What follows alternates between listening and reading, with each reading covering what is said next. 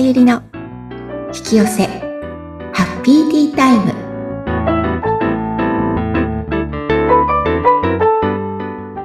こんにちは。こんにちは。自己実現スピリチュアルカウンセラーの深田さゆりです。今日もハッピーなティータイムを過ごしましょう。さゆりさんよろしくお願いいたします。よろしくお願いします。さあ今回ですけれども前回ちらっとお話が出ておりましたが。はいちらっとお話しした、ワクワク。か、あのー、なんていう間違って伝わっているワクワクですね。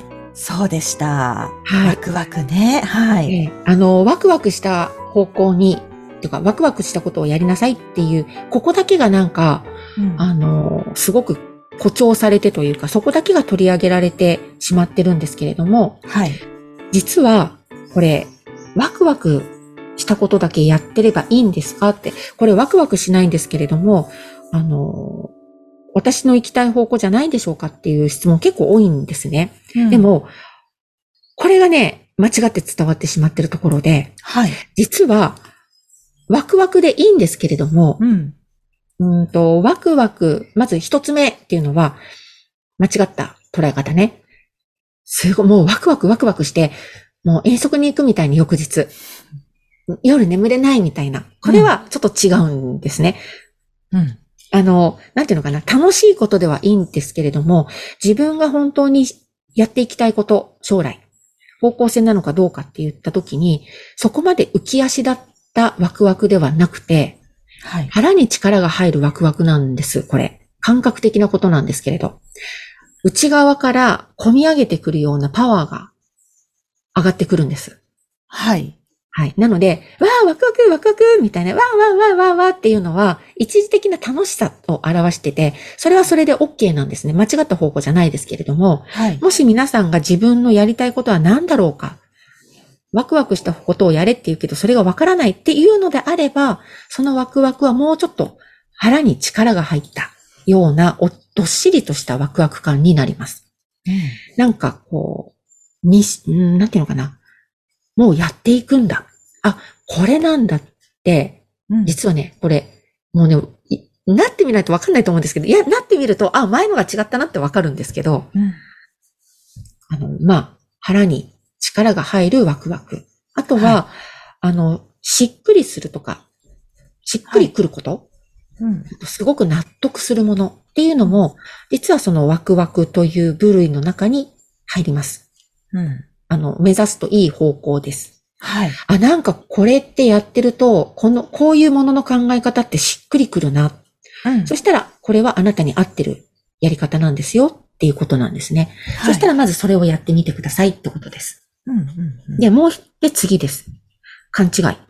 えっとね、ワクワクしてることは、すぐ最終形が出てくると思ってるんですけど、はい。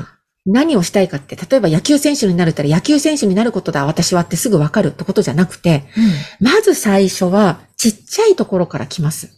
大抵の場合。はいうん、なので、なんかキャッチボールしたらすごく楽しいっていうところから始まるみたいな感じです。うん。うん。そのうちに、なんか野球チーム、あの、草野球みたいなのやってたら楽しい。はい、で、そこから、あの、本格的に野球の選手になるぞ、みたいな感じにまあ、小さい頃ってそうですよね。はい。あんな感じで、いきなり、君は野球選手だとかって、あなたの将来は野球選手ですって言われるような出来事はないってことです。うん、うん、うん。なので、小さなワクワクからスタートしてほしい。ここ結構勘違いされてて、うん、なんか最終形のボーンっていうのが来ないんですって おっしゃるんですけど、それはすぐ来る方は稀です。そうですよね。つい期待、期待しちゃうじゃないですか、人間って。そうそう なるほどね。うん、だからなんか、癒すことが好きで、ヒーラーになりますって、いや、ヒーラーすぐなることじゃないかもしれないんですよ。うんうんうん、それが対象が人じゃなくて犬だったり動物だったりね。はい、それかもしれないし、小さい子なのかもしれないし、うん、いろいろなので、うん、なんか自分が思った通りのことじゃないことの方が多かったりします。え、意外っていう。へえ。うん。うん。そうなんですよ。私も一番最初、こういう仕事なんて考えたこと一切なかったので。本当ですか？全くゼロです。一番最初、とにかく私、理系能だったので、はい。文系があんまり好きじゃなかった、社会が大嫌いだったので、うん。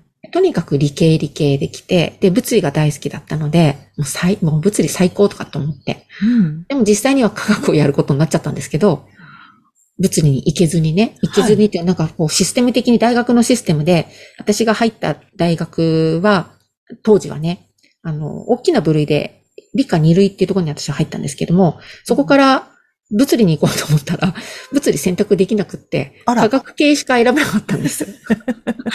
で、なんだよとかって思いながら科学に行ったんですけれど、うん、その時はもう本当に、ね、理系職しか考えてなかったんですよ。うん。だから研究職。でも研究やってみたら、科学で超つまんない。はい。私なんか研究職じゃないみたいだなとかって思いながら。うん、で、これも理系のことが好きでワクワクしてやりながら、でも違うんだなっていうことにもぶち当たるわけですよ。はい。で、この時に諦めるのではなくて、あ、私はこっちの方向じゃないことが分かったっていうことなんですね。うん、あ、私は科学じゃないんだな、やりたいことは。とか、うん、私は研究だけがやりたいわけじゃないんだ。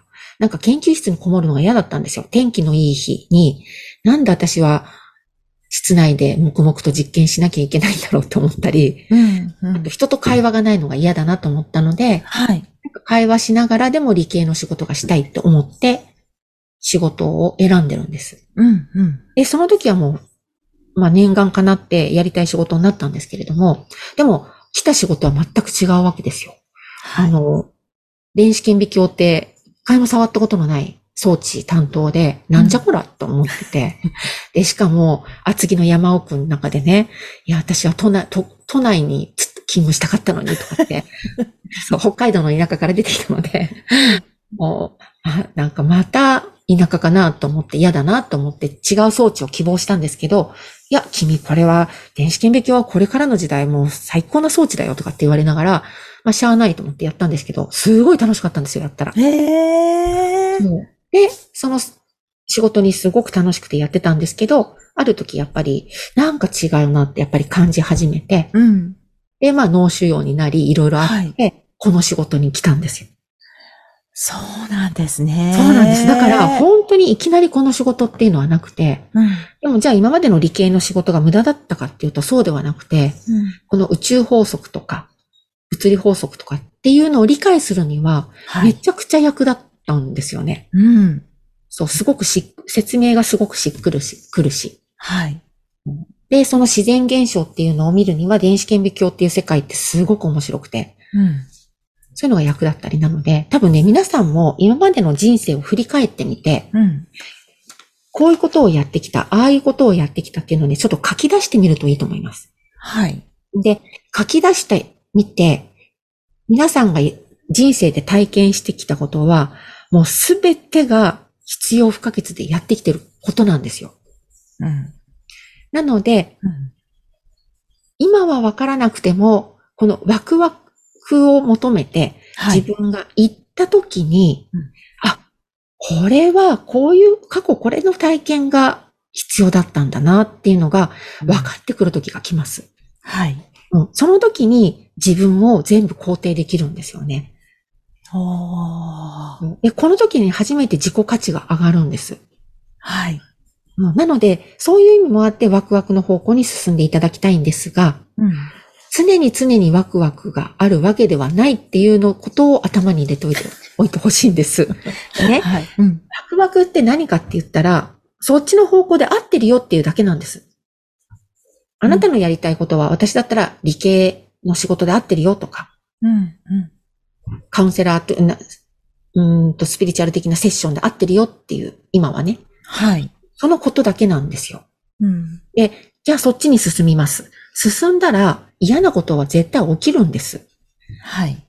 ワクワクしてるから嫌なことが起きないってことはありえないです。うん。ただ、受け止め方が違うんです。はい。あと行動が違ってきます。例えば、うん、ワクワクしてること、もう大好きで大好きでたまらないことだとしたら、うん、3時間やろうが5時間やろうが苦にならないんですよね。はい。で、気づいたら、あ、もう1時間終わっちゃったとか、え、もう3時間経ってるみたいになるわけですよ。うん、でも、好きなことじゃないと、30分でも苦痛だったり。確かに。うん、そう。で、だから、好きなことをやってくださいっていうだけなんです。はい。うん。でも、嫌なことは起きます。うん。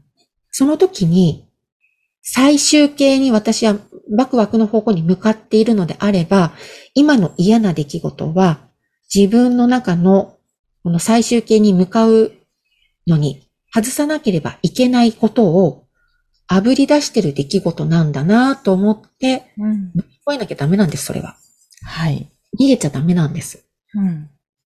ここがね、伝わってないところなんです。ええなんかワクワクしてたらいつも楽しいんですか？みたいな。いや、そんなわけないよ っていう。そうですよね。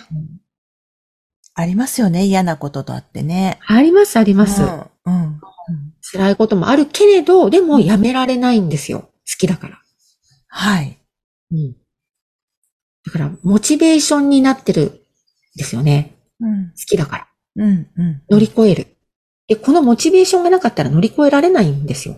うん、なので、好きなこと、ワクワクすることをやるといいっていうのはそういうことです。しかも、才能があるっていうサインなので、あなたには、うんと、それを乗り越える才能もあるし、やっていって、うんと、皆さんの役に立てるし、素晴らしい才能を持ってるんだよっていう証拠なので、ワクワクっていうのは。うん、その証拠だけなんですよね。あ、私の中にツールがあるっていうだけなので、はい。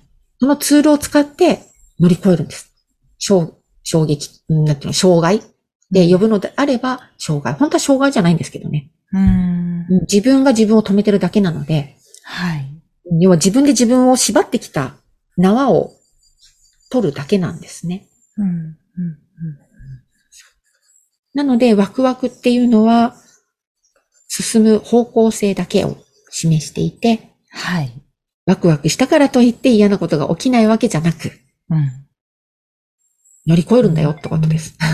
おあのよくね、ワクワクすることをやりたいけど、うん、一方で、ちょっと怖いとか、うんうん。あるじゃないですか。ありますね。それって、なんかこういうことがきっとあるだろうなって想像しちゃうから怖いのかな。いや、えっとね、ワクワクと怖いって実はね、同じなんですよ。なんていうのかな。同じエネルギーの種類というか。